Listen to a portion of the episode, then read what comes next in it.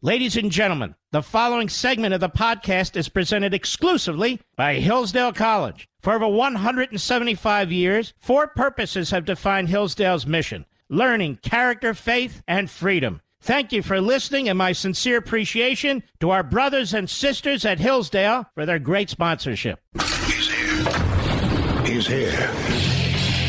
Now, broadcasting from, the underground command post, deep in the bowels of a hidden bunker, somewhere under the brick and steel of a nondescript building, we've once again made contact with our leader, Mark Levin.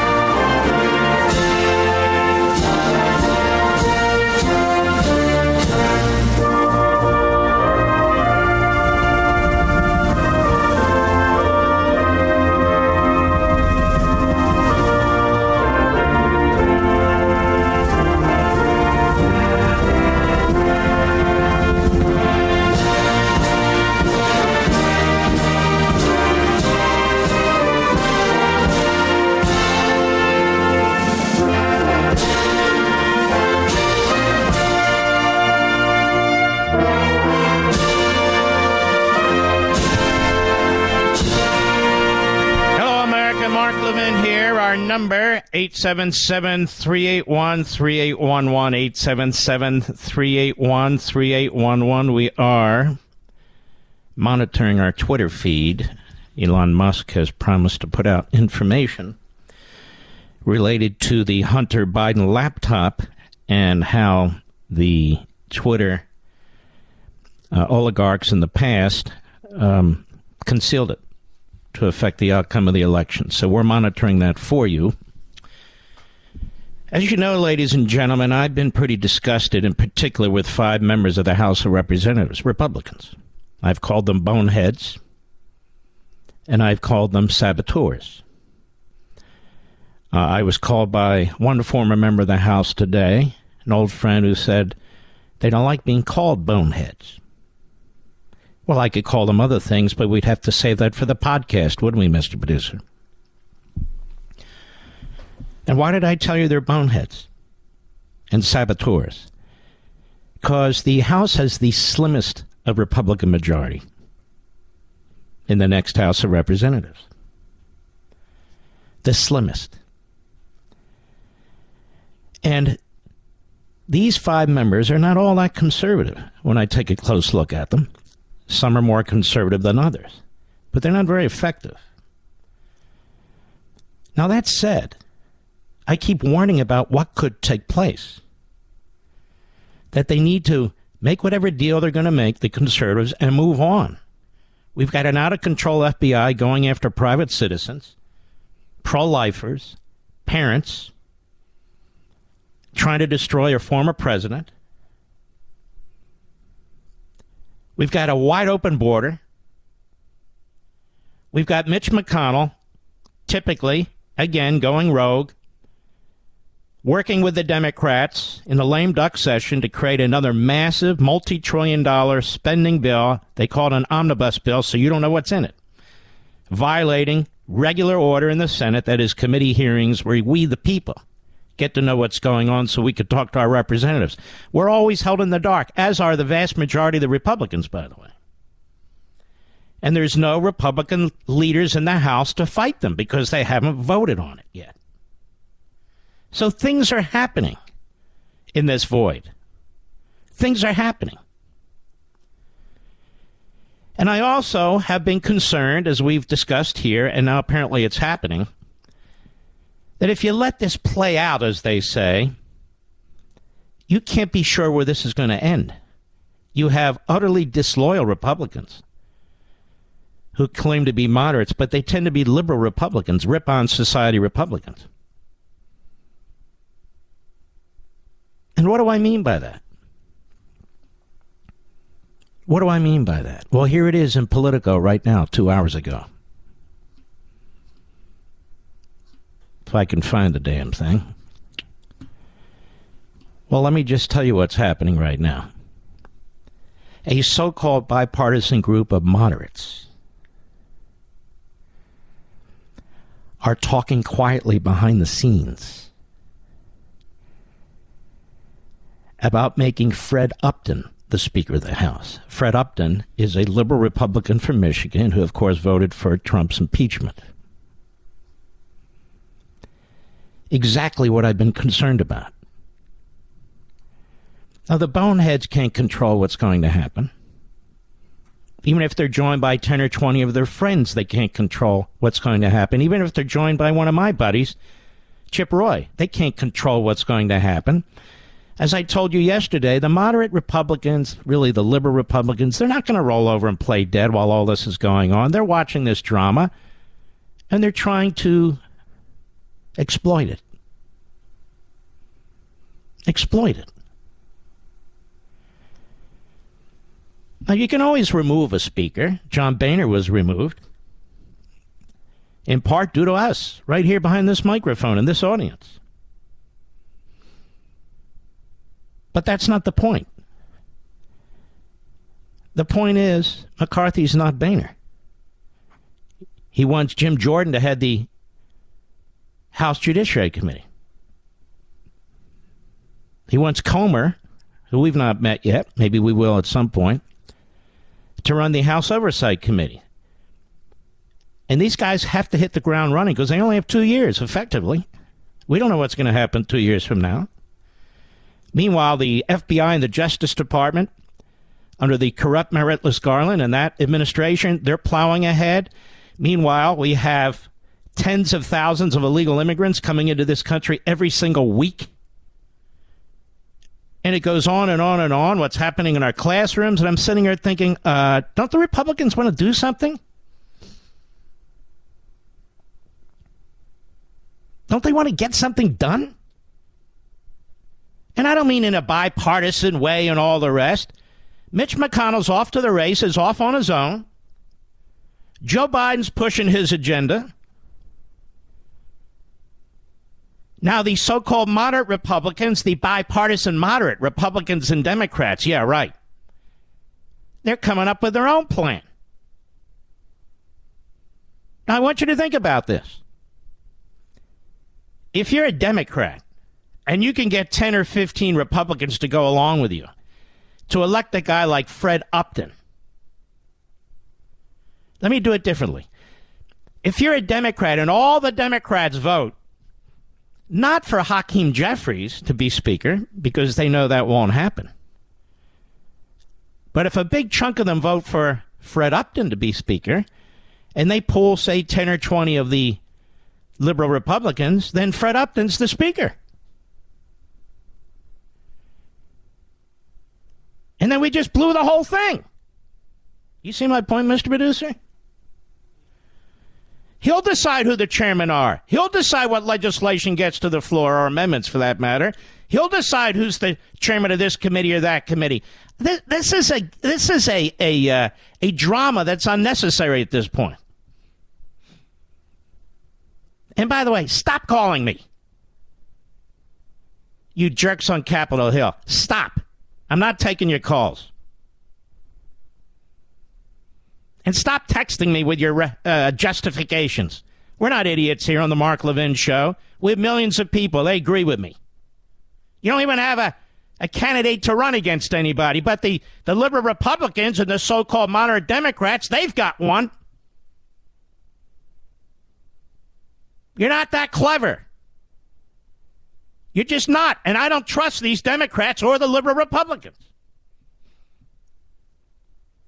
We are monitoring Twitter, correct, Mr. correct, Mr. Producer? Let me do this now. Joe Biden put out a statement. I don't believe he wrote it. I don't believe he can even read it. But it's getting a lot of attention, as you might imagine, because that's why he put it out.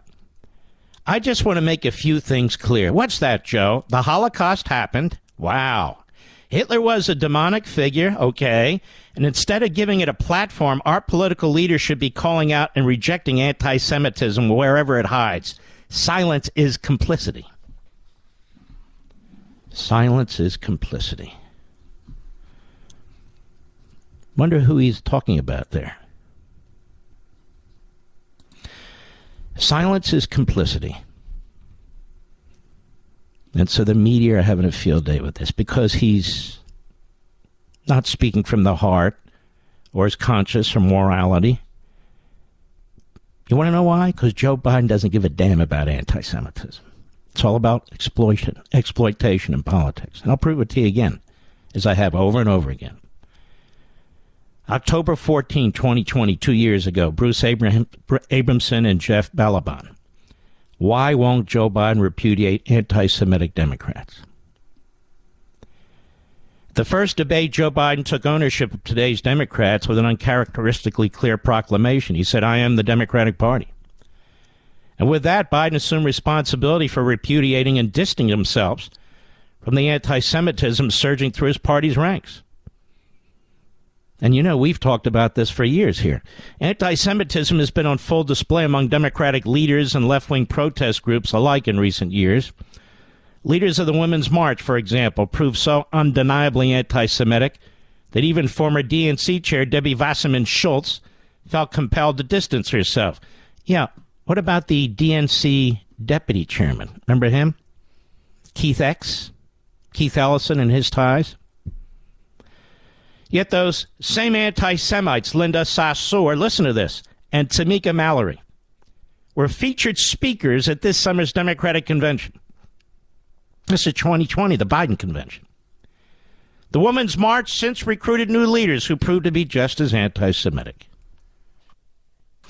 Black Lives Matter, a group that Mitt Romney supported. You can't get any lower than Mitt Romney.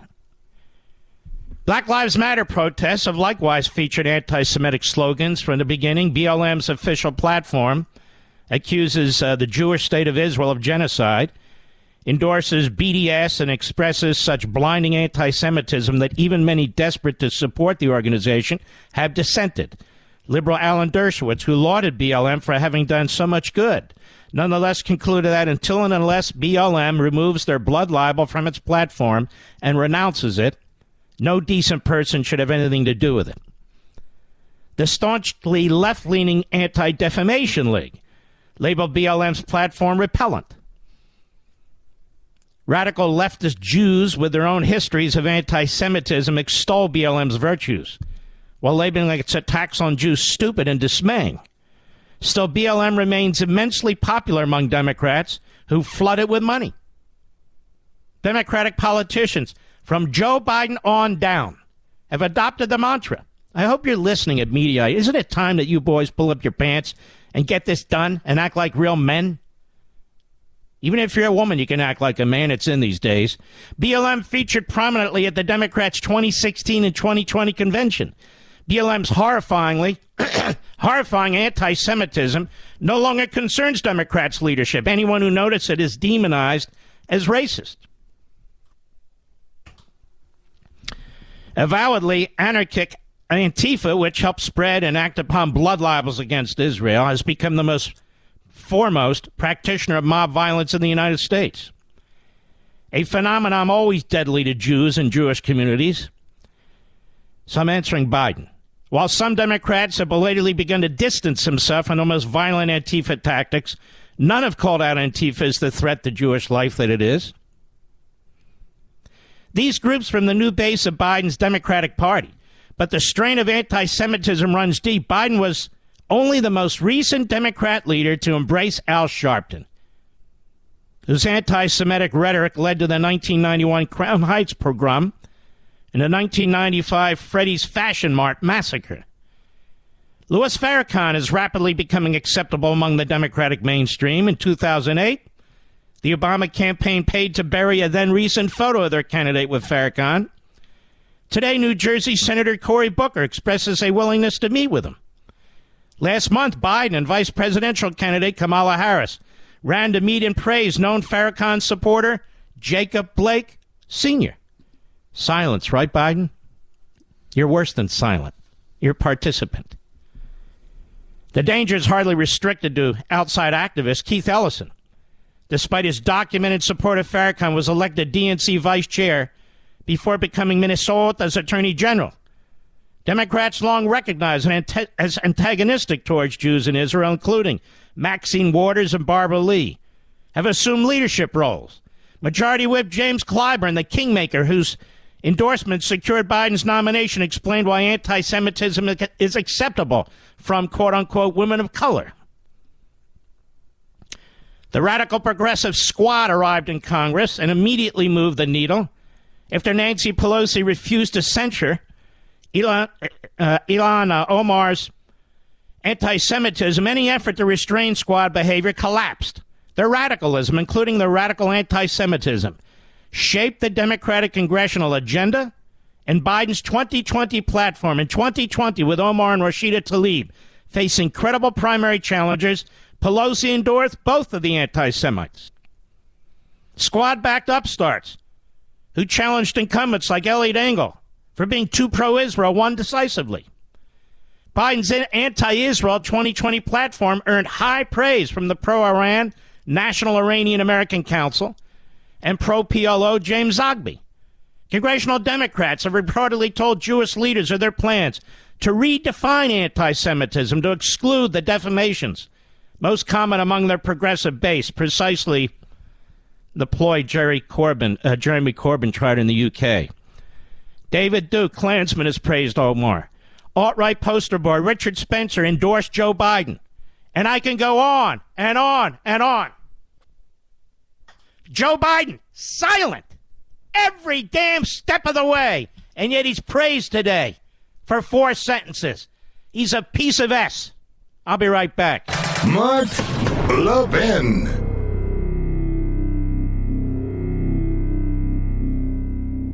Folks, our great nation was founded on the principle of all men are created equal. But far too many of our nation's colleges and universities, including those in the so called Ivy League, continue to insist on using race as a factor for admissions and the Supreme Court is deciding a case on this subject right now. But there's a unique American college that doesn't discriminate based on race. It never has, and it never will. And it's my favorite college, Hillsdale College. Hillsdale was founded in 1844 to educate, quote, all persons, irrespective of nationality, color, or sex, unquote. It continues that policy today, admitting students on the strength of their character, ability, and intentions, not their heritage or background. My friend Larry Arnn, the president of Hillsdale College, recently published an article explaining Hillsdale's colorblind policies and its related refusal of government funding, even indirectly in the form of federal student aid. Read it for yourself at levinforhillsdale.com. And after you read it, you may even want to support Hillsdale with a year end gift. So please go read Dr. Arnn's article today at levinforhillsdale.com. That's L E V I N for Hillsdale.com.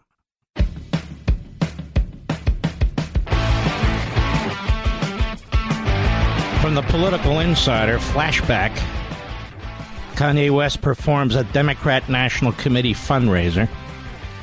Obama jokes about him becoming House Speaker. He also performed at one of uh, Obama's inaugural balls.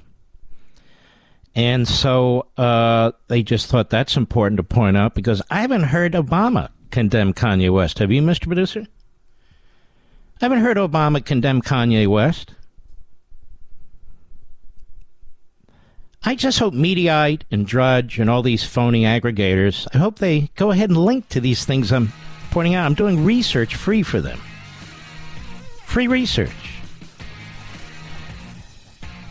The year before Donald Trump won the presidency, he was performing at a DNC fundraiser. I'll be right back.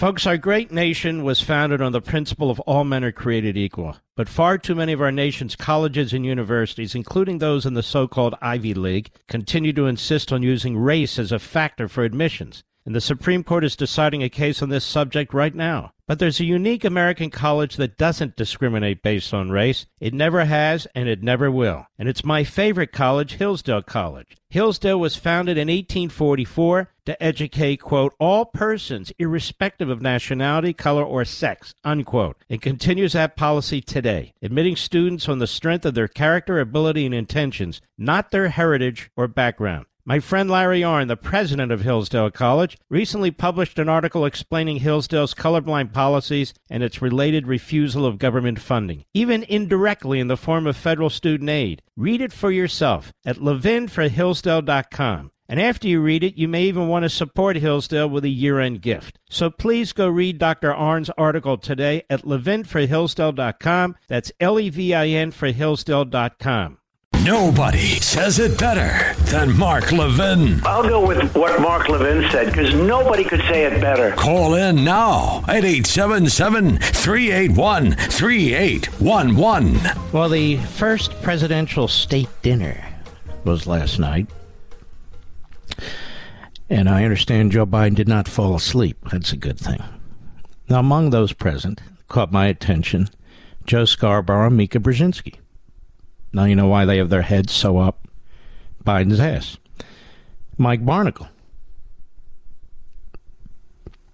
He was there. Uh, Julia Louis Dreyfus was there because she was the entertainment. John Legend was there. Jerry Katzenberg was there. Jeffrey. Stephen Colbert was there. Jennifer Garner was there. Tim Cook of Apple was there. That interesting? Yes. Um, Weingarten was there too, Mr. Producer, with her her date. I don't know the lady's name, but uh, she was there. And so they had a grand old time. Now, Obama tried to put the fishing industry out of business, you might recall.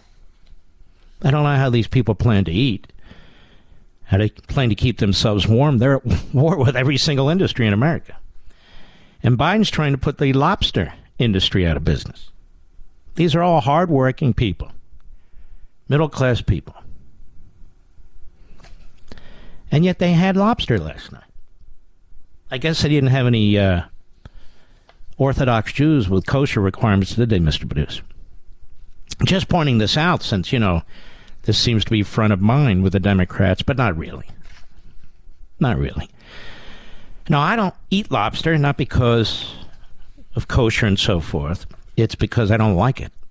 I think I'm the only person on the face of the earth that doesn't like lobster, Mr. Producer. I know, but don't you really eat it for the butter? I mean, if you eat it for the butter, you might as well have bread and butter. I like that, but I'm not allowed to eat that anymore. So says the uh, wifey. It's a weird thing. My wife wants me to live. That's a good thing, right? Um, and so they had this uh, this fantastic dinner, and of course today, Joe Biden wants you to know that the economy is going swimmingly. Now, I'm not allowed to go to McDonald's anymore, but I do go to Chick Fil A. So the other day I went to Chick fil A. I got one of these grilled sandwiches, you know? The grilled chicken breast on two pieces of bread, piece of lettuce, pickle. And then they have these waffle fries. I didn't get them, but I was looking at the board how much all this would cost. And then say a, a large Diet Coke. It's almost 10 bucks, Mr. Producer. Actually, it was 11 bucks for one person. Now, I'm not complaining about them. They have costs, they have overhead, they have regulations, they have taxes. I mean, it's an enormous it's an enormous undertaking to run any kind of restaurant. I don't care if it's a franchise or a standalone, whatever it is, which is why so many of them don't survive, particularly under an economic environment like this. But I'm saying, how do people make ends meet?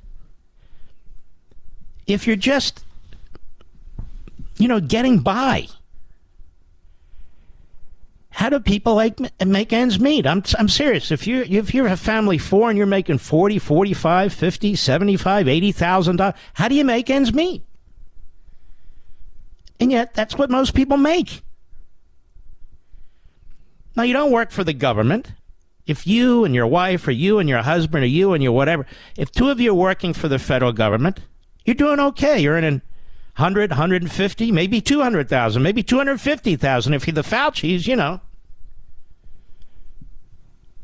You're making a fortune. But you get my point. Plus, you have health care coverage, your pension cover, you got all kinds of stuff. But if you're in the private sector, and I'm quite serious about this, it is hard to make ends meet when you're making that kind of money. Now, I just talked about a fast food drive through. Many of you go through fast food drive throughs. They're always under attack. I don't attack them. They're able to feed the people of this country. But look at that. Look at the inflation related to that. So you have a family of four. You go to the same Chick fil A, or maybe you go to McDonald's or Burger King, go wherever you want, Wendy's, uh, Roy Rod. It's the same situation $8, $9, $10, $11, and there's four of you. Okay, you're spending, even with the kids' meal, 35, 40 bucks every time. Then you got to fill up your car or maybe a pickup truck or a SUV, whatever it is. You got to fill it up. And Joe Biden's talking about how the prices are coming down. They're not coming down. They went up very, very high, and they kind of uh, pop a little and then drop a little and pop a little and drop a little. They're not coming down. They're not coming down to where they were, and they're only going to go up. They're going to go way up after he's done sucking all the oil out of the Strategic Petroleum Reserve. They have these temporary band aids they're putting on things to try and muscle through one election cycle after another as they're destroying our our economy and our system. I'm thinking about how do people make ends meet? I'm quite serious. Then you look at your electricity bill. Have you looked at your electricity bill, Mr. Producer? It's got to be up 30, 40%. 30, 40%. Well, where's all this new electricity going to come from with all these vehicles? It's not going to come from anywhere. There isn't any new electricity. Electricity is produced. It doesn't come from the sky, it's produced. It doesn't come from solar or wind, it's produced. Hydroelectric plants, which they're knocking down, coal mines, which they're shutting down, oil, which they're closing down. Nuclear, which they're not expanding. Where are you going to get your electricity from? Nowhere. That's why they have brownouts and blackouts in California. California has made itself a guinea pig. The biggest, what was the most economically vibrant state in the country, has made itself a guinea pig as it works its way towards a sort of North Korean type of a blackout, lack of energy situation. Not to mention its laws, by the way. You know, in France, they had, you know, let them keep, eat cake. That was a famous line by Marie Antoinette. Her life didn't end very well. And it caused a revolution, among other reasons because the monarchy was splurging.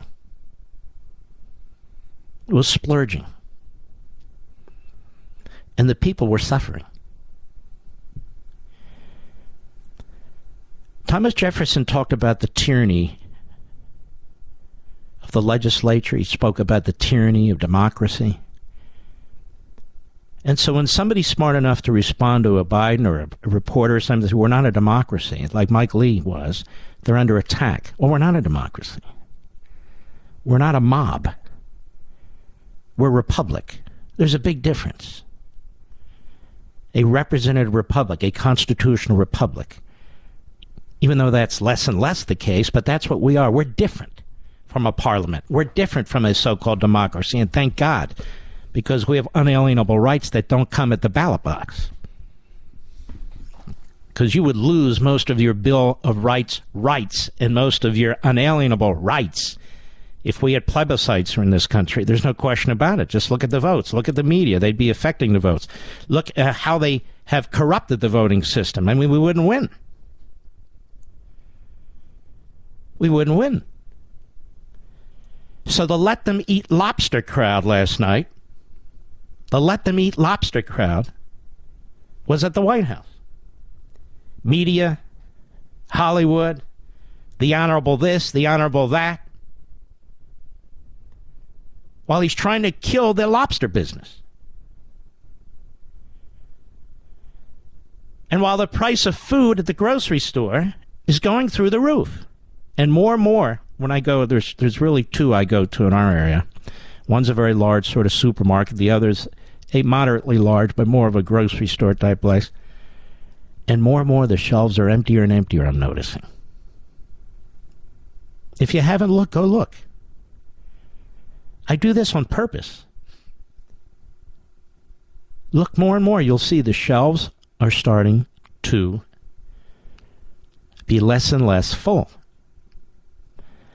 The options, less and less. You go to the pharmacy at one of these grocery stores or supermarkets.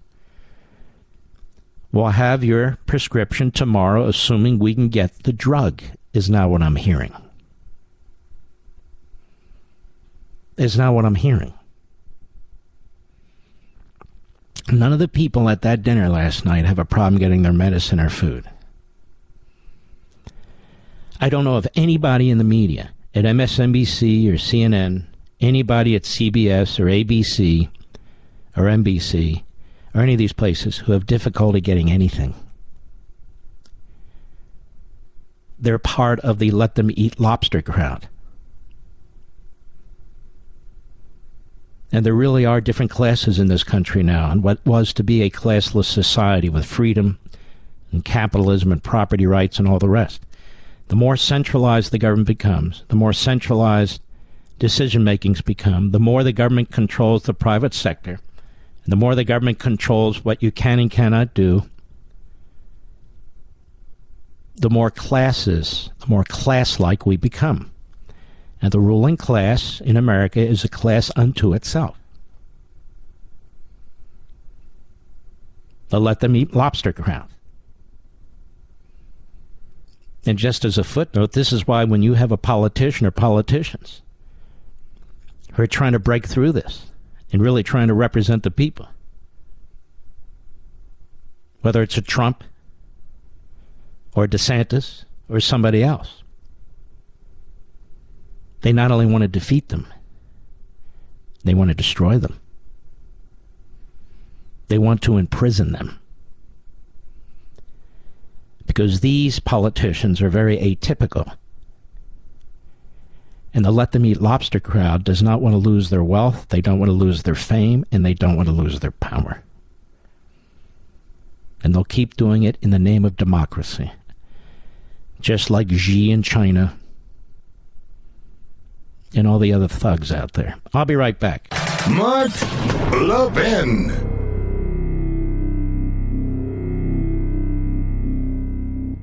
Folks, our great nation was founded on the principle of all men are created equal. But far too many of our nation's colleges and universities, including those in the so called Ivy League, continue to insist on using race as a factor for admissions. And the Supreme Court is deciding a case on this subject right now. But there's a unique American college that doesn't discriminate based on race. It never has, and it never will. And it's my favorite college, Hillsdale College. Hillsdale was founded in 1844 to educate, quote, all persons, irrespective of nationality, color, or sex, unquote. It continues that policy today, admitting students on the strength of their character, ability, and intentions, not their heritage or background. My friend Larry Arnn, the president of Hillsdale College, recently published an article explaining Hillsdale's colorblind policies and its related refusal of government funding, even indirectly in the form of federal student aid. Read it for yourself at levinforhillsdale.com. And after you read it, you may even want to support Hillsdale with a year end gift. So please go read Dr. Arnn's article today at levinforhillsdale.com. That's L E V I N for Hillsdale.com.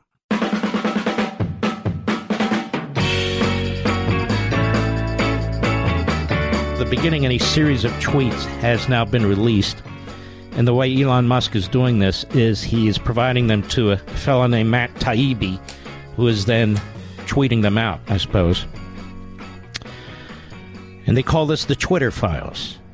What you're about to read is the first installment in a series based upon thousands of internal documents obtained by sources at Twitter. It seems like Elon Musk and his team have been very busy. Good. The so called Twitter files tell an incredible story from inside one of the world's largest and most influential social media platforms. It is a Frankensteinian tale of human built mechanism grown out of the control of its designer. Twitter, in its conception, was a brilliant tool for enabling instant mass communication, making a true real time global conversation possible for the first time. In an early conception, Twitter more than lived up to its mission statement, giving people, quote, the power to create and share ideas and information instantly without barriers, unquote. As time progressed, however, the company was slowly forced to add those barriers. Some of the first tools for controlling speech were designed to combat the likes of spam and financial fraudsters. Slowly, over time, Twitter staff and executives began to find more and more uses for these tools. Outsiders began petitioning the company to manipulate speech as well, first a little, then more often, then constantly. So that's the predicate or the preface or so forth of what's to come, and we'll be monitoring Twitter throughout the night. I'm not going to be played by these guys like, oh, we're just monitoring it. As information comes up, I will pass it along to you. But we're now going to find out, and you're going to see why the Biden administration is quote unquote keeping an eye on Elon Musk, or why they want to investigate quote unquote his foreign connections. Of course, they don't want to investigate the Biden crime family's foreign connections or Apple's foreign connections. Tim Cook, of course, was at the Let Them Eat Lobster dinner last night. We know how it works. We know how corrupt these bastards are.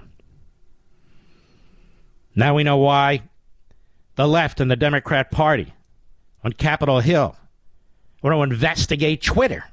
Of course, they don't want to investigate Zuckerberg and the 417 million he poured in basically into the Democrat precincts in the 2020 election. No, that they don't want to do. He's one of them. But I just wanted to point this out. We will continue to monitor it. Uh, monitor it. Um, so Joe Biden is extremely thrilled with the way the economy is going. It's going exactly as he expected. And of course, he's praised by Joe Scarborough, uh, Mr. Deliverance Boy. Mr. Deliverance Banjo Boy had this to say today. Cut six, go.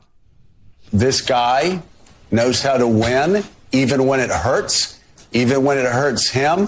There was a lot of union representation last night at the state dinner. There was. That's his base. Yeah. And he had to go against his base. But you know what? When you've been around long enough, people trust you that you'll go back and make things right. And here's another example of how, you know, he said he can make things All right, work. the guy, the guy, it's it's it's very uh, nauseating. His whole affectation, the way he speaks. But that said, Joe uh, Scarborough and Mika Brzezinski can be can be bought pretty cheap, don't you think, Mister Producer? A lobster. They love their lobsters. And they love their shrimp, and I bet they love their crabs too. I'll be right back. This segment of the podcast is exclusively sponsored by Pure Talk. Pure Talk offers great coverage and can save your family money on your wireless bill every single month.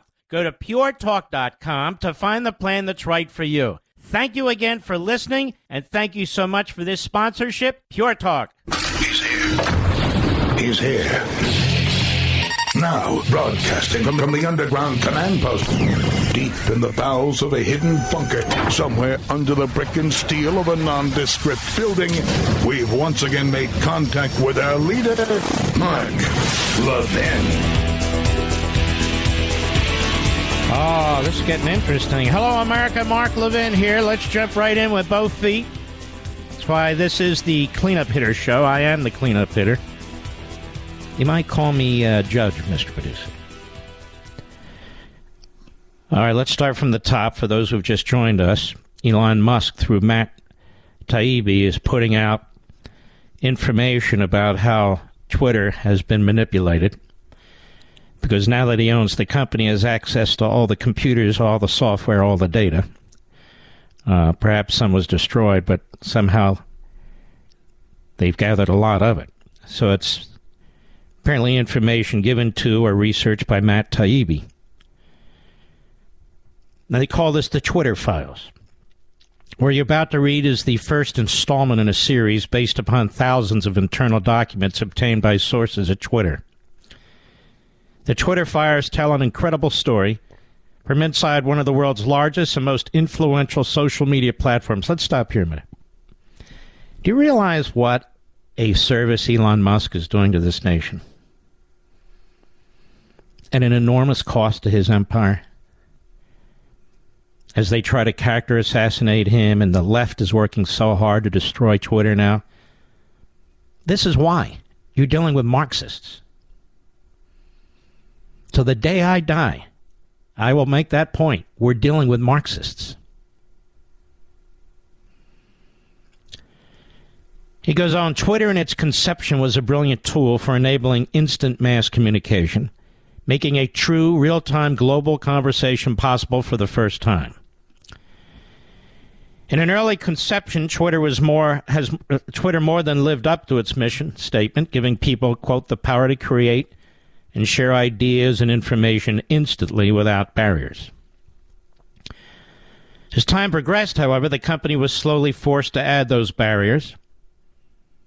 Some of the first tools for controlling speech was designed to combat the likes of spam and financial fraudsters. Slowly over time, Twitter staff and executives began to find more and more uses for these tools Outsiders began petitioning the company to manipulate speech as well, first a little, then more often, then constantly. By 2020, requests from connected actors to delete tweets were routine. What was happening 2020? The virus, the riots, and of course the uh, the election season. One executive would write to another, more to review from the Biden team, quote unquote. The reply would come back, quote, handled, unquote. Celebrities and unknowns alike can be removed or reviewed at the behest of a political party. Both parties had access to these tools. For instance, in 2020, requests from both the Trump White House and the Biden campaign were received and honored. However, this system wasn't balanced. It was based on contacts, because Twitter was and is overwhelmingly staffed by people of one political orientation. He's trying to say Democrats. There were more channels, more ways to complain, open to the left. Well, he says Democrats, than the right. That's where it stops right now. We will continue to monitor this. And to cut to the chase, what he's saying is obviously Twitter became fundamentally, essentially, a tool of the Bidens and a tool of the Democrat Party and a tool of the left. And they're working their way up to the laptop and they're working their way up to Hunter. And I will be on the air for almost the next two hours. And we will continue to monitor this because I know a lot of you are in your cars or what have you or at the dinner table or wherever you might be. So we're on top of it. You don't need to worry about it. We are on top of it, and we will continue to uh, to report on this. And at the same time, there's this uh, breaking piece at Fox News, an exclusive by Brianna Herlihy. Ready for this one? An FBI agent testified to Republican attorneys general this week that the Federal Bureau of Investigation held weekly meetings with big tech companies in Silicon Valley ahead of the 2020 presidential election to discuss, quote, disinformation, unquote, on social media and ask about efforts to censor that information. This is a violation of the First Amendment of the Constitution when the government is using front groups or corporations this way, ladies and gentlemen. You can't you can't get away from the taint. I guess we'll call it the poisonous tree since the Supreme Court likes that phrase. On Tuesday, lawyers for the offices of Attorney General Eric Schmitt of Missouri and Jeff Landry of Louisiana deposed FBI Supervisory Special Agent Elvis Chan as part of their lawsuit against the Biden administration. Thank God for these Republican attorneys general. Thank God. That suit accuses high ranking governmental officials of working with giant social media companies, quote, under the guise of combating misinformation, unquote, to achieve greater censorship. This is why my Sunday show this Sunday is incredibly important. I'm going to go through all the steps that this administration has taken, like a police state, against you. Please don't miss it. If you can't watch it live or you have something else going on, you can set your DVR right now for 8 p.m. Eastern Time, 5 p.m. Pacific, and all the times in between for Sunday night. Please take a watch. please, please, if you're going to watch a show, watch this one. Supervisory Special Agent Chan, who serves in the FBI's San Francisco Bureau, was questioned under oath by court order about his alleged critical role in coordinating, and I'm quoting, with social media platforms relating to censorship and suppression of speech on their platforms. Why supervisory special agent in San Francisco? Well, that's where Silicon Valley mostly is. During the deposition, Chan said that he, along with the FBI's Foreign Influence Task Force and senior cybersecurity and infrastructure security agencies officials, had weekly meetings with major social media companies to warn against Russian disinformation attempts ahead of the 2020 election. According to a source in the Missouri Attorney General's office, Facebook CEO Mark Zuckerberg said the FBI came to his company to warn about Russian disinformation. Oh, you mean like Russian collusion with Trump? I just don't trust these bastards anymore. I just don't. Those meetings were initially quarterly, then monthly, then weekly, heading into the presidential election between former President Donald Trump and now President Biden. How about the Chinese influence on Biden? Were they monitoring that? No. According to a source, Chan testified that in those multiple separate meetings, the FBI warned the social media companies there could be potentially Russian hack and dump or hack and leak operations. In their complaint, the GOP AGs noted on, uh, on August 26th podcast episode of the Joe Rogan Experience in which Meta CEO Mark Zuckerberg stated, "The FBI basically came to us, told Facebook to be on high alert relating to a lot of Russian propaganda." Zuckerberg added, "The FBI said there's about the same kind of dump. That's similar to uh, so just be vigilant." Sorry, that's choppy. That's him, not me. As noted in the complaint, Zuckerberg said, "If the FBI, if they come to us and tell us we need to be on guard about something." Then I want to take that seriously, he said. He couldn't recall the FBI specifically tagged the Hunter Biden laptop story as Russian disinformation, but said that the story basically fit the pattern that the FBI had identified. So there you go. And we know that the Russians had nothing to do with the laptop. And we need to know why those 51 phony frauds signed that letter and who encouraged them, who was behind that letter. I guarantee it was the Biden campaign that said this had all the stench of a Russian operation. That's what they do every time. Trump with Russia, Trump this. Meanwhile, the sellout's sitting in the Oval Office, the Manchurian president. Two GOP attorneys general are probing whether big tech companies were pressured into censoring information about Hunter Biden's laptop. And as we sit here, this breaking story from Fox, the breaking story on the Elon Musk owned Twitter as we're monitoring this. Any update, are we okay, Rich? So I'm going to be moving back and forth on this, folks, because apparently we do have an update on Twitter. And I want to continue this as well. All right, let's see here. I'm not the best at this, you know. I have number 11. Now, I'm not going to keep starting from the beginning, but here we go. The system wasn't balanced. You heard me read that. It was based on context because Twitter was and is overwhelmingly staffed by people of one political orientation. There were more channels, more ways to complain, often to the left, well, Democrats, than the right. Now, the resulting slant in what is it? Yeah. The resulting slant in content moderation decisions is visible in the documents you're about to read. However, it's also the assessment of multiple current and former high level executives.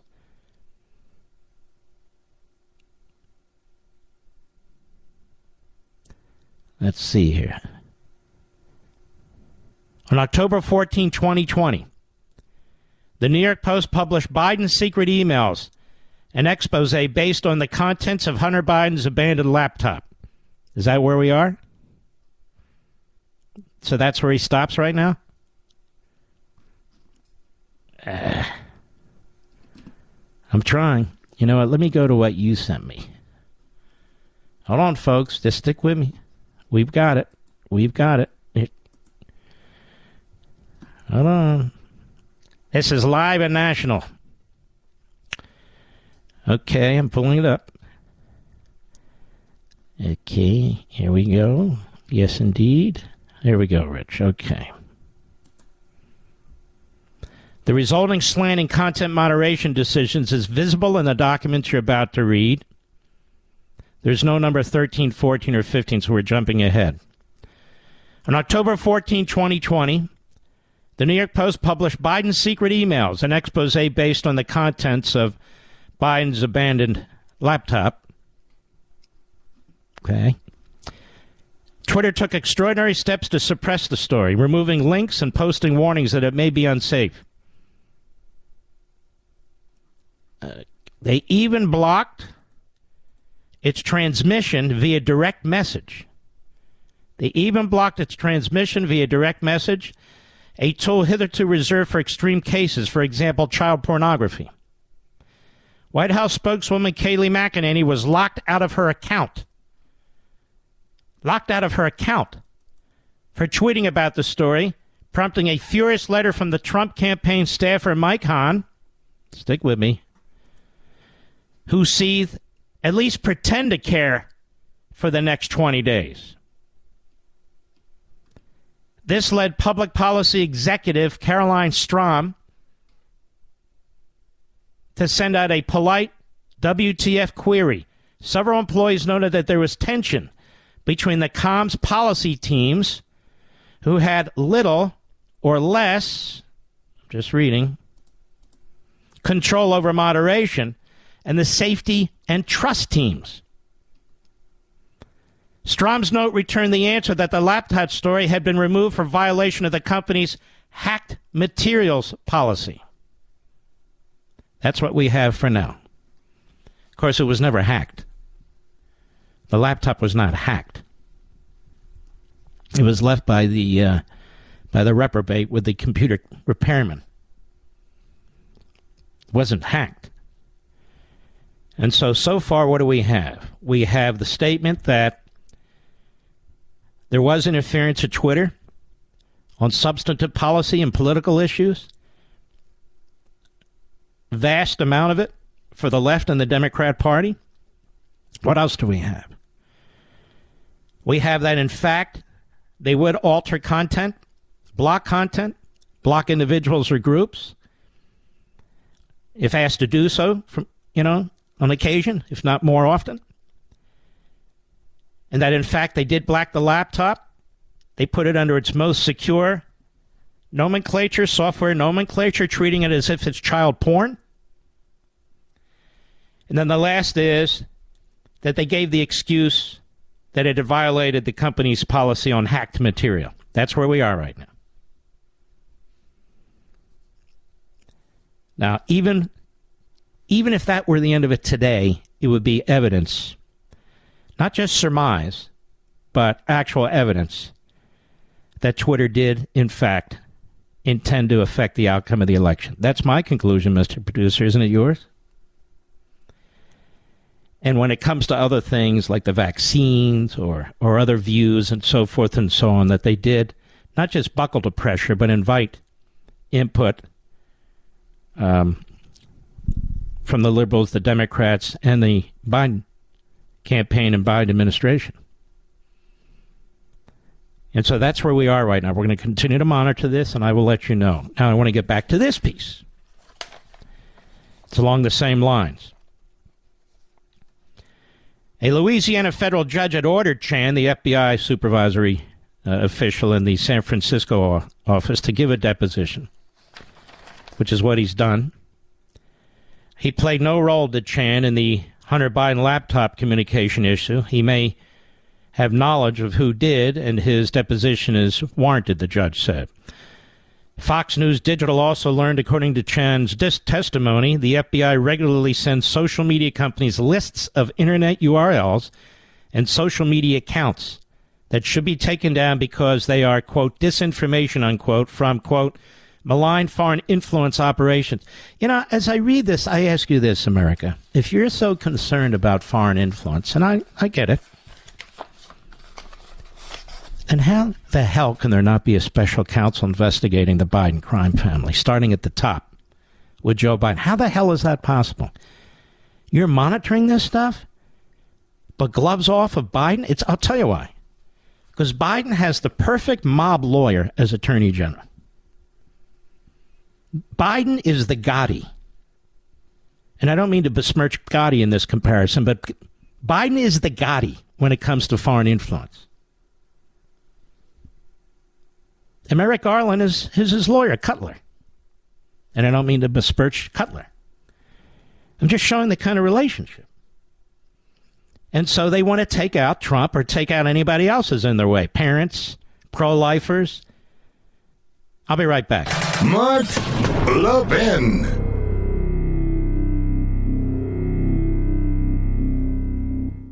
There's literally no reason to pay Verizon, AT&T, or T-Mobile over $80 a month for wireless when you can get the same service on the same network at Pure Talk for half the price. Yep, talk, text, and blazing fast data just 30 bucks a month. Those other guys are making you pay for thousands of retail stores you don't go into, perks you don't use, and massive profits to keep their shareholders happy. You know who Pure Talk wants to keep happy? Their customer, you. That's why they've invested in a US based customer service team. It's why they give you more data options than unlimited because they won't charge you for data you don't need. I switched to Pure Talk because I like supporting a company owned by a U.S. veteran. I like supporting a company who supports me and my values. And I invite you to switch to Pure Talk too. They're my guys. Switch to Pure Talk in less than 10 minutes. Go to puretalk.com, enter promo code Levin Podcast. That's L E V I N Podcast to save 50% off your first month. Again, puretalk.com and enter promo code Levin Podcast.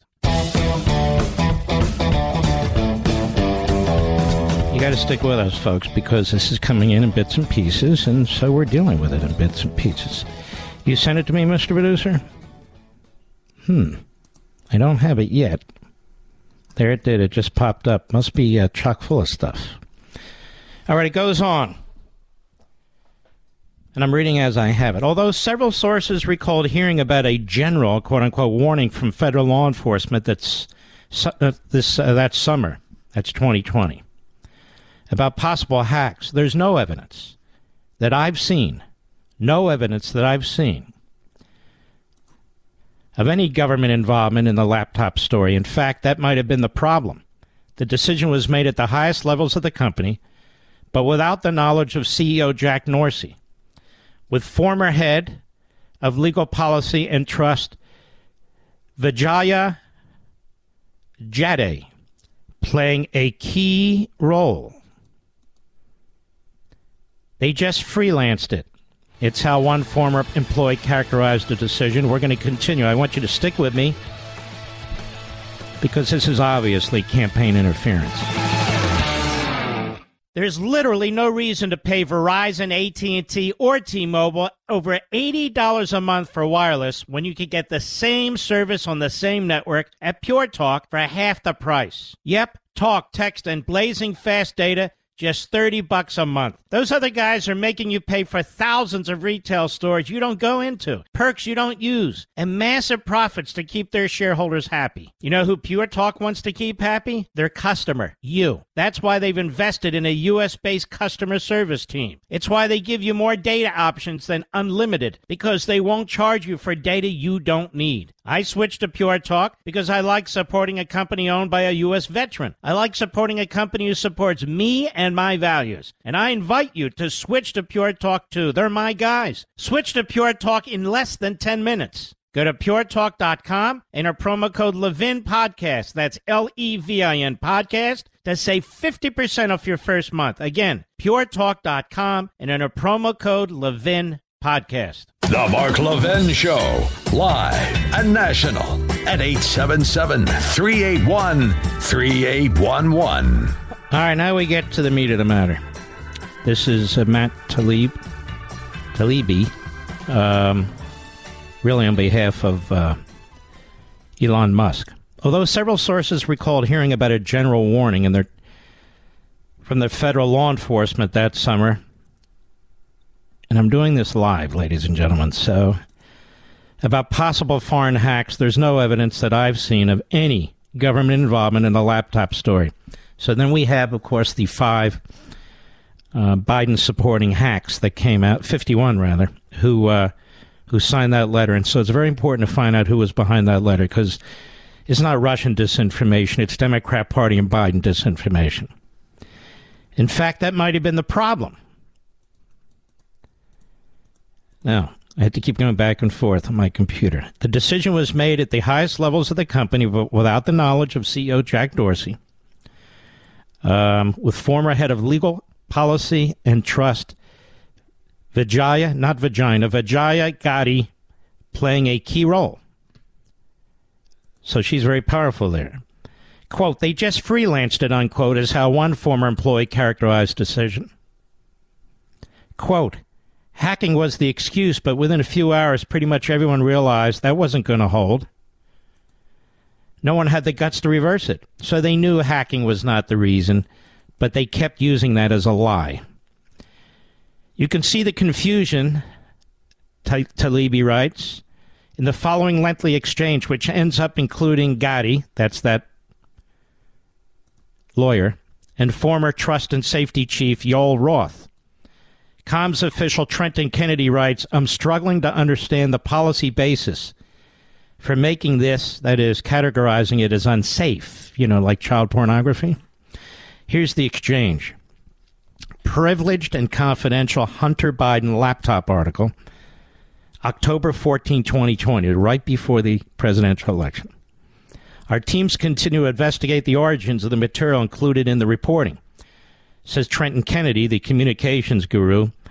I'm struggling to understand the policy basis for marking this as unsafe, and I think the best explainability argument for this externally would be that we're waiting to understand if this story is the result of hacked materials. We will face hard questions on this if we don't have some kind of solid reasoning for marking the link unsafe. Kate Roseborough, Will we also mark similar stories as unsafe? And uh, they connect to a Fox News story. By this point, everyone knew this was effed, said one former employee, but the response was essentially to err on the side of continuing to error. I would argue continue to cover up. Yoel Roth, the policy basis is hacked materials. Though, as discussed, this is an emerging situation where the facts remain unclear. Given the severe risks here and lessons of 2016, we're erring on the side of including a warning and preventing this content from being amplified. The lawyer, uh, Vijay Gadde, what is the warning that will come up? Yoel Roth, when you click the link, you'll see the generic unsafe URL message references spam, malware, violations of the Twitter rules. Not ideal, but it's the only thing we have. Ian Plunkett, whatever we do in the comms, in other words, communications, this will become a bias claim for Jack pre hearing immediately. In other words, Dorsey at a congressional hearing. He'll be accused of bias. Let's make it clear we're proactively but cautiously interpreting this through the lens of our hacked materials policy, even though they knew it wasn't hacked, and allowing the link with a warning and significant reduction of spread. Now, the former vice president of global communications, Brandon Borrman, asked Can we truthfully claim that this is part of the policy? He says in an email to Ian's point Can we truthfully, stick with me, I have to organize this, can we truthfully claim that this is part of, a, of the policy? That is, as part of our approach to, okay, to addressing potentially hacked materials? We are limiting visibility of related stories on Twitter while our investigation is ongoing. Another response to which former Deputy General Counsel Jim Baker again seems to advise staying the non course because caution is warranted. Privileged and confidential, writes Baker. I support the conclusion that we need more facts to assess whether the materials were hacked. At this stage, and now again, they knew it wasn't. At this stage, however, it's reasonable for us to assume that they may have been, and that caution is warranted. There are some facts that indicate the materials may have been hacked, while there are others indicating that the computer, stick with me, was either abandoned and or the owner consented to allow the repair shop to access access the material at least for some purposes, we simply need more information. Taibbi writes A fundamental problem with tech companies and content moderation many people in charge of speech know or care little about speech and have to be told the basics by outsiders. To wit, in one humorous exchange on day one, Democratic Congressman Ro Khanna reaches out to Gadi. Gadi I guess it's Gaddy, but Gaddy's good enough. This is the general counsel. To gently suggest she hop on the phone to talk about the backlash regarding speech. Kahani was the only Democratic official I could find in the files who expressed concern. All right, now we have more. I'm pulling it up, folks. Just stick with me. This is live and national. And this is why we're here for moments like this. All right. Gotti replies quickly to Kahana, Congressman Khanna, immediately diving into the weeds of Twitter policy, unaware that Kahana is more worried about the Bill of Rights. Hi, Congressman Kahana. Thank you for reaching out, and we appreciate the heads up. We put out a clarifying thread of tweets earlier this evening to explain our policy around the posting of private information and linking directly to hacked materials. And they knew the materials were not hacked. I'm just saying. The press secretary's account was not permanently suspended. We request, so Kayleigh McEnany's account is suspended at this point. We requested that she delete the tweet containing material that is in the violation of our rules, and her account is restricted, restricted until she complies. I'd be happy to jump on the phone if helpful. My team in D.C., Jessica and Lauren, are copied here and also available to discuss. Thanks, Vijaya. Congressman Kahana tries to reroute the conversation to the First Amendment mention of which is generally hard to find in the files. And he provides, in part, this Ro Khanna to Vijaya Gadde. Hope you're well, Vijaya, but this seems a violation of the First Amendment principles if there is a hack of classified information or other information that could expose a serious war crime, and the New York Times was to publish it. I think the New York Times should have that right. A journalist should not be held accountable for the illegal actions of the source unless they actually aided the hack. So to restrict the distribution of that material, especially regarding a presidential candidate, seems not in keeping of the principles of the New York Times versus Sullivan. You know what? I got to give this guy credit. This guy's in Silicon Valley. I got to give this Ro Khanna some credit here. I call him as I see him. I say this is a total Biden. This is him. He's a Democrat. I say this is a total Biden partisan and convinced he didn't do anything wrong, but the story now has become more about censorship than relatively innocuous emails, and it's become a bigger deal than it would have been. It also is now leading to serious efforts to curtail Section 230, many of which have been may have been a mistake. I believe Twitter itself should curtail what it recommends or puts in trending news. And your policy against QAnon groups is all good. It's a hard balance. But in the heat of a presidential campaign, restricting dissemination of newspaper articles, even if the New York Post is far right, he says, seems like it will invite more backlash than it will do good. Please keep this communication between just us and Jack. No need to CC the team or forward to them because he's raising a concern that he knows will be unpopular in his own party. Just wanted to offer my two cents. Within a day, head of public policy Lauren Culbertson receives a ghastly letter. A report from Carl Szabo, the research firm, writes to Libby. Net Choice, which had already polled 12 members of Congress, nine Republicans, three Democrats from the House Judiciary Committee, to, rep- to uh, Judy Chu's, Representative Judy Chu's office. Lauren, yesterday, Net Choice's Chris Marchese met informally with nine Republicans and three Democrat House staffers to gather intel about Facebook and Twitter and the New York Post story. The staffers hail from the House Judiciary Committee. And that's all we have right now, right, Rich? One more, folks. This is why radio is great. This is why I love radio. You can't do this on TV. You know what they'd be doing on TV right now? And I do TV They'd have all their little munchkins going through this stuff. What's the highlights? I'm reading to you this raw as it comes in, line by line, word for word. And I think that's better than having people summarize it for you. You can summarize it, but after you've read the entire thing. I don't have it yet, so it's a little slow because it's got a, a significant amount of information in it. I take it. Well, maybe we should take a break. Well, here we go. Maybe we should take a short break here but before we do, and I want to continue this, so stick with us. This is breaking news, sentence by sentence, ongoing on live national radio. So stick with us here. Our great nation was founded on the principle that all men are created equal. But far too many of our nation's colleges and universities, including those in the so called Ivy League, continue to insist on using race as a factor for admission. It's really pretty sick if you think about it. This information is coming out as I sit here behind this microphone, and we're going to continue giving it to you live and national. Be right back. Mark Levin.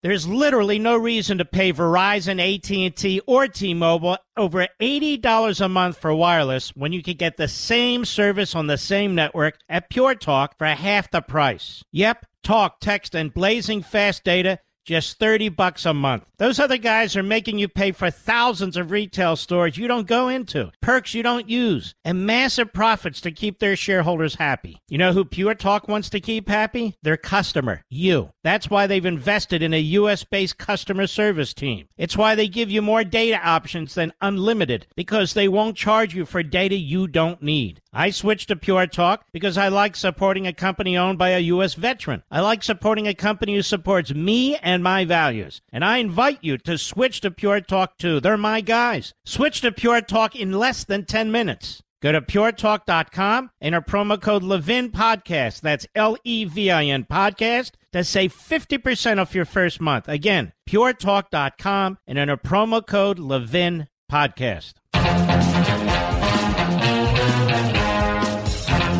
Very, very important, exposing what was done at Twitter, and I'm sure it's most of the rest of these companies.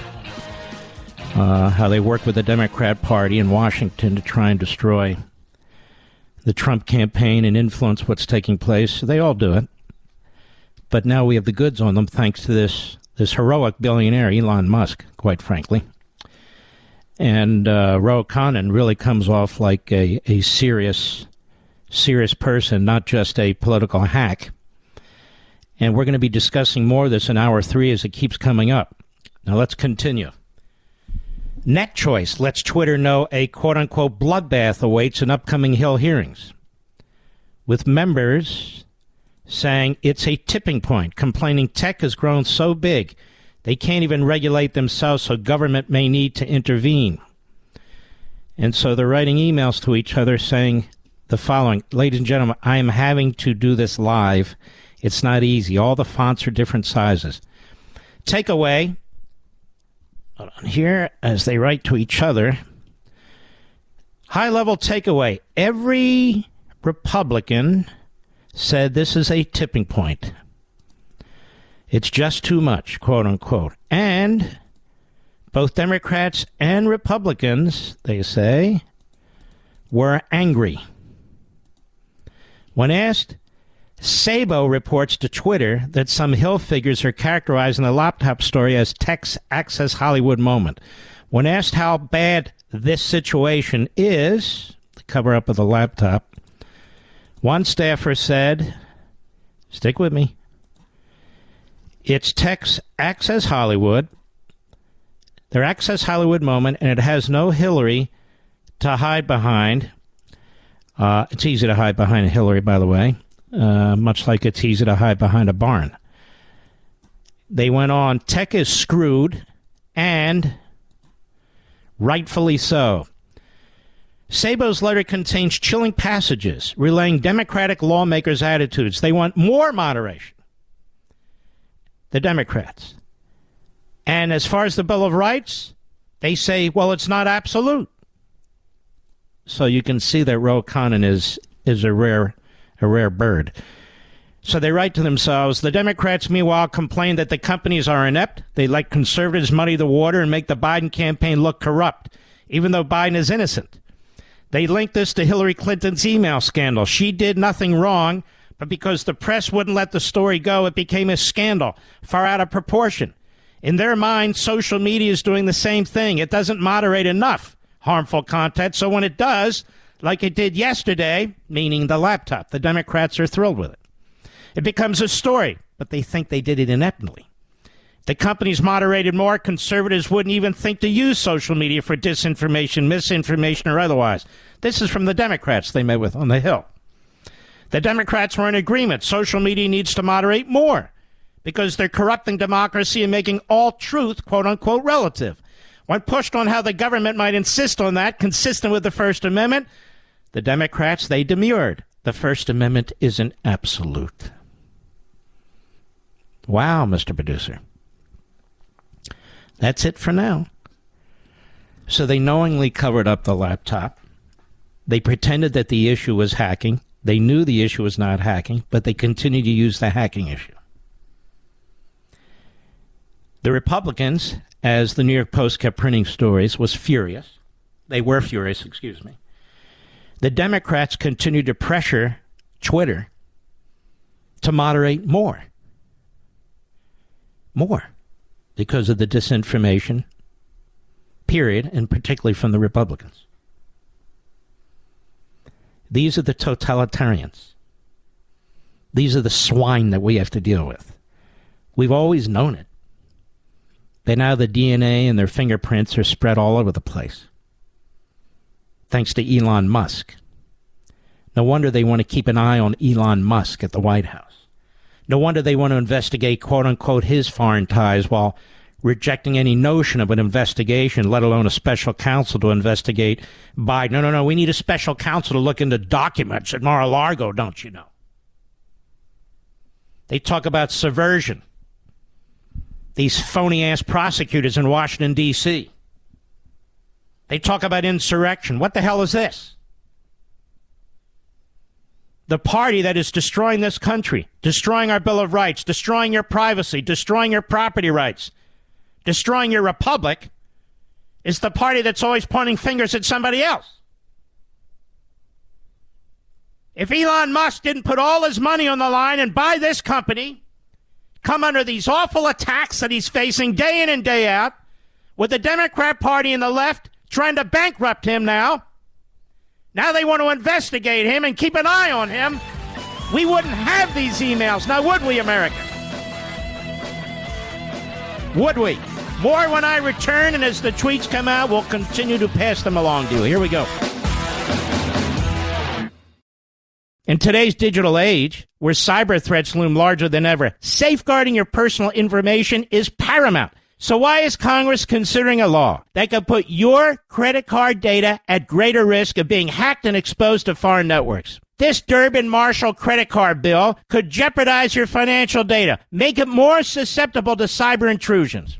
It's a controversial bill that proposes a shift in billions of dollars worth of consumer transactions to payment networks that lack the robust security measures consumers rely on. Who could possibly want that? Well, the answer woke corporate megastores seeking to inflate their multi billion dollar profit margins. The Durbin Marshall credit card bill will undermine our safe and convenient payment systems and endanger your data security. It's time to take a stand. Visit electronicpaymentscoalition.org. Make your voice heard. Tell your senators to oppose the radical Durbin Marshall credit card bill, paid for by the Electronic Payments Coalition.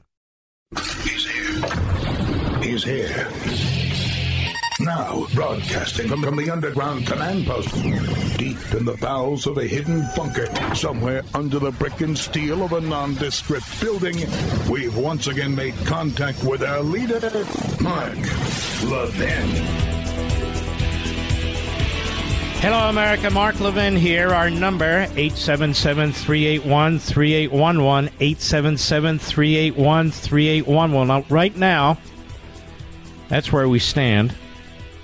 Right now, that's where we stand. I want to talk to the people in Georgia who are voting. I want to talk to the people in Georgia who are voting, who are tired of the elections, who are concerned about Herschel Walker. I want you to understand something. Something is going on our, in our country that is absolutely frightening. We have candidates running on the Democrat side who literally hate this country who literally are racists, who have embraced Louis Farrakhan, who have embraced Leonard Jeffries. We have people in this country nominated by the Democrat Party. Raphael Warnock is one of them. That's his history. He has praised Farrakhan. He has praised Jeffries. And they are spending tens of millions of dollars to smear Herschel Walker.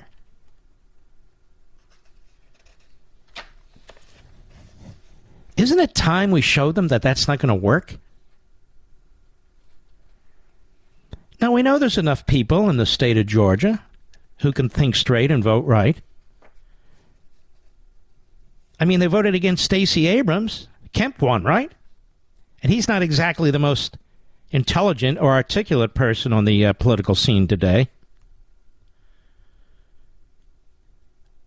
But this is a very important election. I, I get worn out from saying this, but this is very important. Barack Obama went to Georgia and smeared, character assassinated Herschel Walker. Barack Obama went to Georgia and smeared a black man. He didn't just disagree with them. He didn't just argue over the ideas and policies. He tried to destroy his character. Barack Obama never pays a price for this. Oh, there's Barack. Oh, historic. Barack Obama sat sat in a church voluntarily with his wife, who has a stupid book out right now, in front of a bigot, a racist, an anti Semite, an American hater, Jeremiah Wright. Big fan also of Louis Farrakhan. Yet he's nominated by the Democrat Party. He's endorsed by the media. He's endorsed by all the Democrats.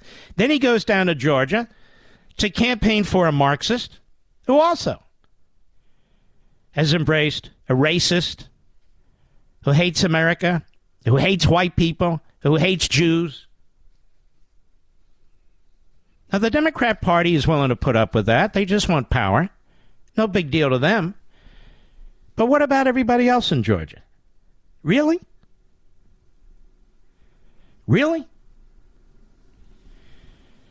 The Democrats always have two things going for them billionaires who try to destroy our system of government because they they want to run things. You can't run things when you have a representative republic and divided government. So they want to run things. And they use money, dark money, in many cases to conceal their money, and they want to buy influence and protection from the Democrats because they know the Republicans aren't going to investigate them, but the Democrats, oh, you know, they run the FBI and the Justice Department because the Democrats go for the throat, the Republicans don't. Oh, they're conducting an investigation? But Raphael Warnock praised Farrakhan's Nation of Islam in 2013. You don't believe me? Well, listen to this. Cut nine, go. The Nation of Islam is significant, uh, but its numbers don't come anywhere near the membership of uh, our churches. Um, its, its voice has been important, and its voice has been important even for the development of black theology, because it was the black Muslims who, who challenged black preachers and said, You're, prom- you're promulgating, you know, they call the, the white man's religion. And that's a slave religion. You're telling people to focus on heaven, meanwhile, they're catching hell. And so we've needed the witness of the Nation of Islam in a real sense um, when, uh, to put a fire under us and keep us honest about uh, the meaning of the proclamation coming from our pulpits. Just ignored, no big deal. The aggregators don't have it. Network news isn't going to cover it. Cable news isn't playing it.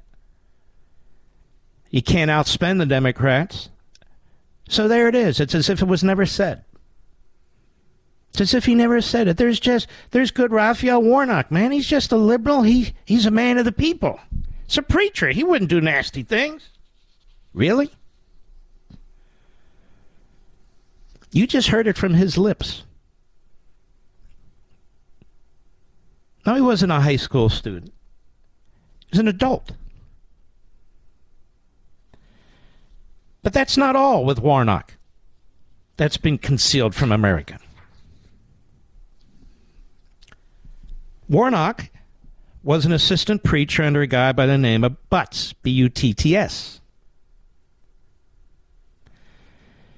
Butts had Leonard Jeffries speak to his church at least three times. Leonard Jeffries used to work for the CUNY College system, head of the department involving black history and so forth. But it turns out he was such a racist and such an anti Semite, they had to leave him, let him go. Now, that says something when you have to let somebody go because most colleges and universities yearn for somebody like that. And he was the chip off of Louis Farrakhan's block. That is, tight with Farrakhan. That was the preacher under which Warnock was trained. Warnock called him his mentor. He called Butts his mentor. None of this is being heard on television and radio in Georgia, or to the extent it is, it's not enough for everybody to hear it. Do you really want a senator like this, Georgia, when you can have somebody like Herschel Walker? That's right, I said it. You want somebody who hates his country so thoroughly who has said horrendous things about people because of their, their skin color, who has embraced the most awful kind of unhinged Jew haters as your senator, and on top of that, is a Marxist socialist coming out of the state of Georgia? That's the kind of senator you want?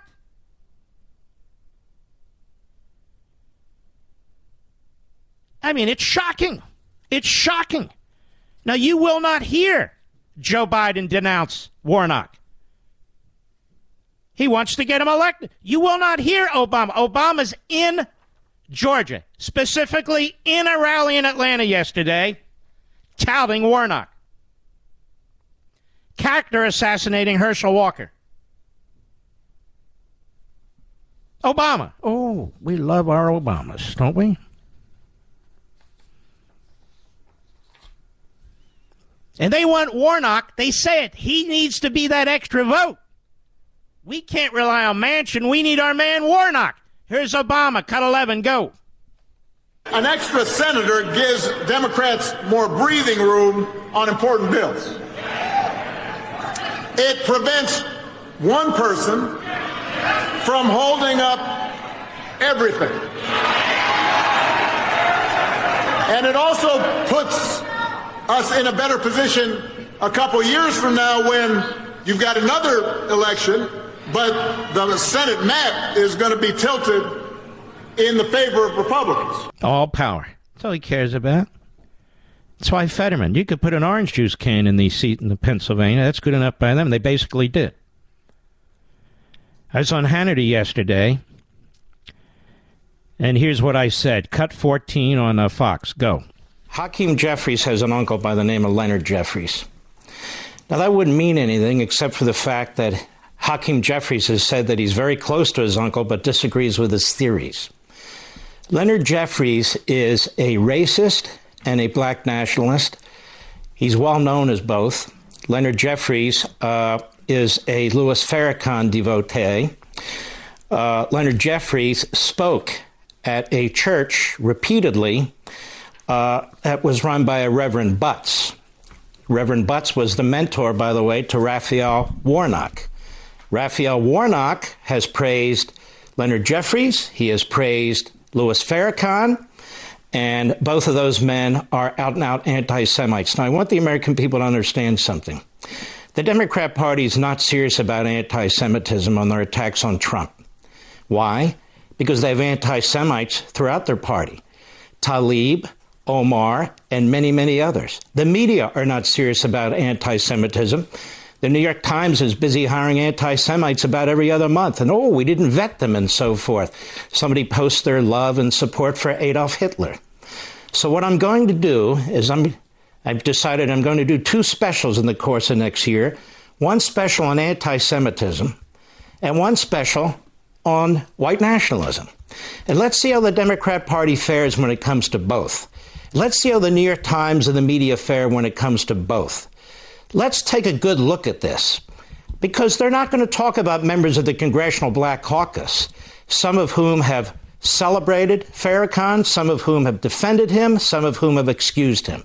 They're not going to talk about what goes on in Brooklyn to the Orthodox Jews there because of certain clothes they wear and the fact that they're being beaten up and attacked on a constant basis. Well, who's doing that? They're not going to talk about what's going on on our college campuses when it comes to anti Semitism and these Palestinian student organizations and others, where Jewish kids have to remove their kippahs or their yarmulkes and their stars of David, uh, and the fact that academic freedom doesn't apply to them. So let's have a good talk about anti Semitism. And let's talk about Franklin Roosevelt and his failure to allow hundreds of thousands of Jews into the United States under his racist and anti Semitic Department of State uh, when the Jews were being exterminated. Let's talk about the New York Times, which helped cover up the Holocaust at the request, in part, of FDR. Let's let's get into this. Let's get into to white racism and nationalism and the Democrat Party's history in this regard, its association with the Klan, its promotion of separate but equal and Plessy, its push for Jim Crow laws. You know, uh, Biden likes to talk about Jim Crow 2. There is no Jim Crow 2, but there's a Jim Crow 1. And I will also talk about Biden. He's quite familiar with Jim Crow 1 because he was part of it. Part of it early in his career with the racists and segregationists out of Mississippi, Eastland and Stennis. Let's see how serious the media and the Democrats really are about anti Semitism and white racism. Let's talk. And then we'll take Trump's record when it comes to Jews, when it comes to blacks, when it comes to Hispanics, and we'll compare it to that. Now, I don't make any excuses. I'm not a special pleader for anybody. But I've had about enough of this bull crap with these crocodile tears. When you take a look at MSNBC and the racists that they have on that network, and the and the people who speak on that network and the sort of things that they say, it's appalling, it's grotesque. Let's take a look at these movements in the Democrat Party and what it is exactly that they promote. And so they have caused me, motivated me, and we'll spend some time on this. I've spent a lot of time studying it already on what it is. Where does this anti Semitism come from in our country today? Why is it such a high level? Why is it occurring in our Democrat cities? Why is it that when a, an Omar says the most hateful anti Jewish things, that the Speaker of the House at the time, Nancy Pelosi, covers for her and won't even support a resolution that condemns her by name? Yeah, let's talk about this stuff because I want to talk about it very, very badly. Now, as for Hakeem Jeffries, Hakeem Jeffries' uncle is an anti Semite and a racist. It's well known. It's well known by everybody, including the college that got rid of him. So why would he say in 2013 that he remained close with his uncle but disagreed with his theories? They're not theories. They're racist and anti Semitic lies. And why would you stay close to an uncle who's like this? I wouldn't stay close to an uncle who uses the N word. I wouldn't stay close to an uncle who's a racist, who talks about black people in a horrific way. So, what exactly does Hakeem Jeffries mean? And I want to thank the press. I really want to thank them for opening up these doors so we can all walk through now and we can all take a look at this. We can all analyze it. Why is it that Barack Obama, that Barack Obama was the only president in modern times to vote against Israel at the UN? Why is it that Barack Obama, when missiles were, firing, were uh, fired into Israel by Hamas, cut off support for Israel at the time. Why is it that Barack Obama spent 20 years and his wife Michelle in the pews of Reverend Wright, who hates America, who said racist things about whites, and was anti Semitic? 20 years, not one meal, 20 years of Sundays in the pews. What was all that about? And so, yes, I will do two specials one on anti Semitism and one on racism and we'll take a very, very good look at all of this. All right, and we'll be right back. Mark Levin.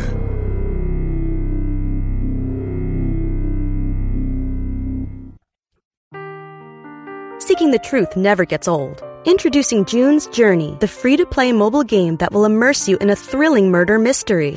Join June Parker as she uncovers hidden objects and clues to solve her sister's death in a beautifully illustrated world set in the roaring 20s.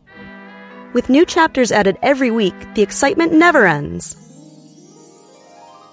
Download June's Journey now on your Android or iOS device or play on PC through Facebook Games.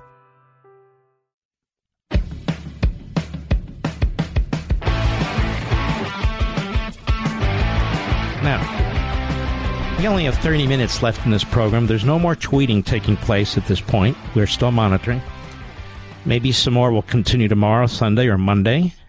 We'll be here for that, of course. The evidence is overwhelming. It's actually documented that, yes, Twitter covered up laptop, Hunter's laptop, that, yes, Twitter did it on behalf of their ideological friends, the Democrats, and yes, the FBI and the Biden administration, some Republicans, but mostly Democrats. This episode is brought to you by Shopify. Forget the frustration of picking commerce platforms when you switch your business to Shopify, the global commerce platform that supercharges your selling wherever you sell. With Shopify, you'll harness the same intuitive features, trusted apps, and powerful analytics used by the world's leading brands. Sign up today for your $1 per month trial period at shopify.com slash tech, all lowercase. That's shopify.com slash tech. The Mark Levin Show is tomorrow's morning show. You can reach Mark now at 877 381 3811. Ron DeSantis, America's governor, ladies and gentlemen. On Republicans underperforming in the midterms. It's worth a listen. Cut 12, go.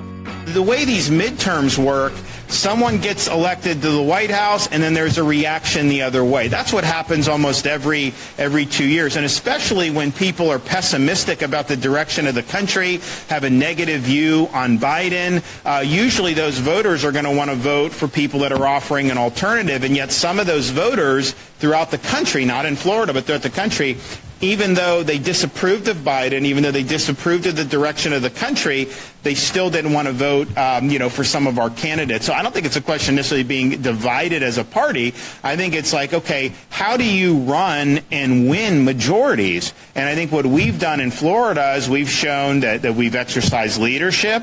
Uh, we've not kowtowed. Uh, we've been willing to take on big interests when, I mean, look, just look at the environment, what we did coming in.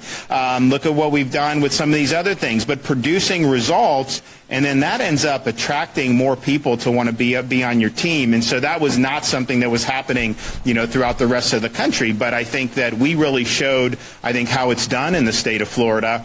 And if you look about, uh, you know, how we how we performed, uh, you know, we no governor Republican has ever gotten a higher percentage of the vote in Florida history than we got in 2022. So, so there's the magic formula. Now, what did they do Mitch McConnell and the boys in the Senate, they wouldn't even lay out a platform. They wouldn't even lay out a legislative agenda. And so you have the Wall Street Journal, you've got National Review, the New York Post, you've got uh, all these governors, you've got all these guys coming together to tell you, no, the problem is Trump, or the problem is conservatives, or the problem is MAGA. They didn't run on anything in the Senate in particular. They didn't run on anything. Rick Scott tried to put an agenda together, and Mitch McConnell was busy, he and his surrogates, leaking to their favorite media types and trying to destroy him. And trying to destroy Rick Scott. Mitch McConnell and his team tries to destroy anyone who gets in their way. Because Mitch McConnell would rather be head of a minority of senators than not be the leader. Period. As long as he's the leader, minority or majority, he's the leader. And that's all he cares about. Right now, he's working on Capitol Hill for the biggest spending bill in American history, and then they're going to want to increase the debt limit. And they'll get the support of all the same voices. And they're destroying the country. It's destroying the country. That's the truth. Now, our, our famous and genius leader, Joe Biden, at the uh, Let Him Eat Lobster ceremony last night, where they had uh, Joe Scarborough, Mika Brzezinski, and you know the person announcing Brzezinski couldn't pronounce pronounce her name. Did you see that, Mr. Producer? It's kind of hilarious, really. Just call her Mrs. Morning Schmo. It's very simple. Very honorable couple there. Don't you remember when they were doing radio, Mr. Producer? Short period of time before they bombed. Yes, very, very uh, fantastic couple of, anyway, couple. So here's Biden at the state dinner humiliating the American people yet again in front of the French of all people. Cut 13, go. France was our first ally, first country to fly the American flag after our revolution. And no, Frank, we even fly the American flag uh, in many of our uh, public buildings. No, that's the rainbow flag. We the rainbow flag. That yes. Go ahead. France was our first ally, first country to fly the American flag after our revolution. And Frank hosted the first diplomatic post before, more than anything else, France has been our first friend. No, Frank was our first friend, right, Mr. Producer? Frank hosted the first diplomatic post. You mean Frank Sinatra? By the way, as an aside, more and more I've been listening to this Frank Sinatra station on satellite. Let me just tell you this. There are certain people who have voices that are the best of the best. I mean, beautiful. There was nobody like Frank Sinatra, and nobody like Aretha Franklin. These people, or Ella Fitzgerald, or some of the other, when they sing or sang, it's just unbelievable. I listen to Frank Sinatra's voice. It's just so God given, so fantastic. Even I'm just getting old, but I, I'll I'll drive a little bit, and I'll have that on, and I really really like it. I mean, it's really good. I'm glad they have that channel, by the way. All right, let me uh, let's take some calls here, Mr. Producer. Who do you recommend? On the Mark Levin app, Gabriel in San Diego. Gabriel, how are you, sir? Hey, I'm doing good. How are you doing, Mark? I'm doing very well, thank you. Okay, so Speaker, forever things, hold uh, yourself. Okay, um, first of all, I've been using some of your talking points uh, when dealing with people, and it's been working. Second of all, um, in the mid 2000s. First of all, I want to thank you for that and for the attribution. We have a lot of backbenchers who do that and don't even mention it. But thank you. They're really meant for you, the American people. Thank you. Yeah, it's, it's great. Second of all, um, in the mid, I'm old enough to remember in the mid 2000s on the on the media channels, they used to have the um, terrorist uh, meter on the bottom corner of the screen telling you how close Al Qaeda was to bombing, you know, the Staples Center or what have you. Mm-hmm. So um, today, I'm surprised they're not doing that with Republicans. Mhm. You hear well, me they out? have they have now every calendar will now have January 6th on it, and they'll call it uh, MAGA or Republican Insurrection Day, a day to remember. You know, like the storming of the Bastille or something like that. And so they've been lying about it and lying about it and lying about it. Uh, so that that'll be a permanent mark on the uh, calendars. You know, when you go in there and you buy a calendar with cats and dogs on it or the Capitol, you watch. That'll be January 6th. Oh my God! I recommend the conservative networks put up their own uh, meters for uh, when liberals are doing something crazy, like opening up some gender affirmation pediatrician clinic or um, passing some crazy tax bill on the on you know high meter level five. Yeah, yeah, exactly. That's not a bad idea.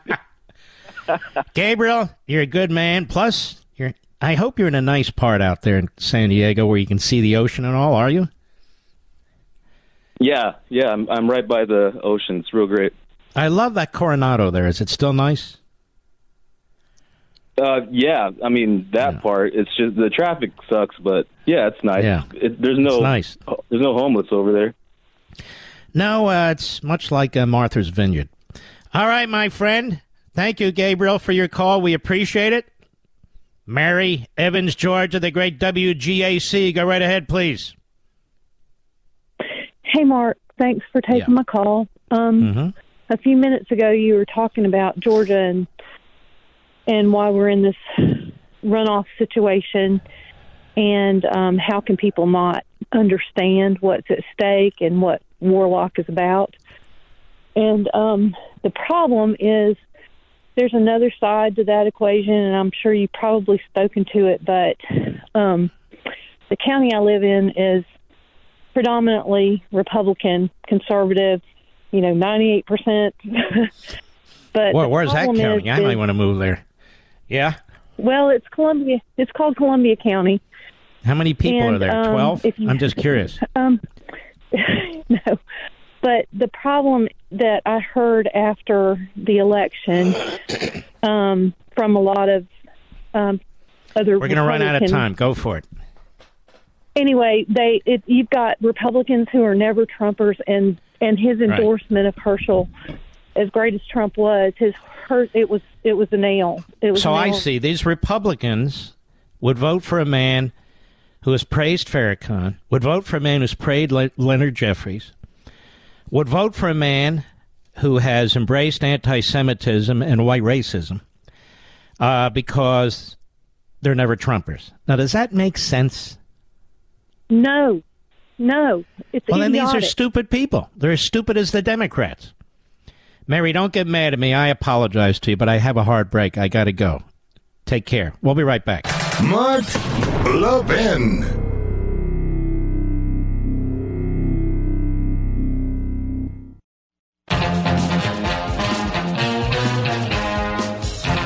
Well, the weekend is here, as we say. I hope you will watch my show on Sunday, Life, Liberty, and Levin. It's a very, very important show.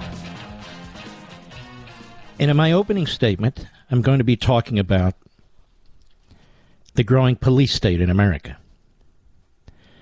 And I just hope enough people are interested in that they will they will watch it. You can watch it live or you can obviously DVR the show.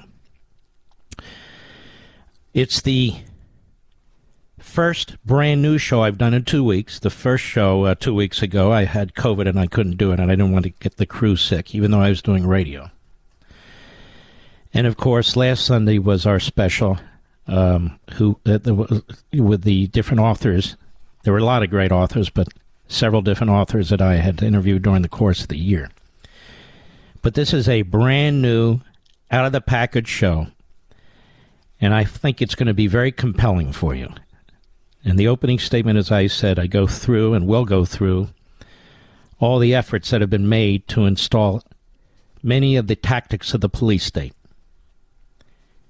And so, at least while I'm still on the air, God willing, at least while I'm allowed to stay on the air, not that anybody's threatening me, I'm just pointing something out, I will continue to push this and I will continue to fight for liberty. So please don't miss Sunday's show, 8 p.m. Eastern, 5 p.m. Pacific, all times in between, this Sunday. Now, as we've been doing, what is it, almost 20 years, Mr. Producer, we go to America every Friday in honor of you. Here we go.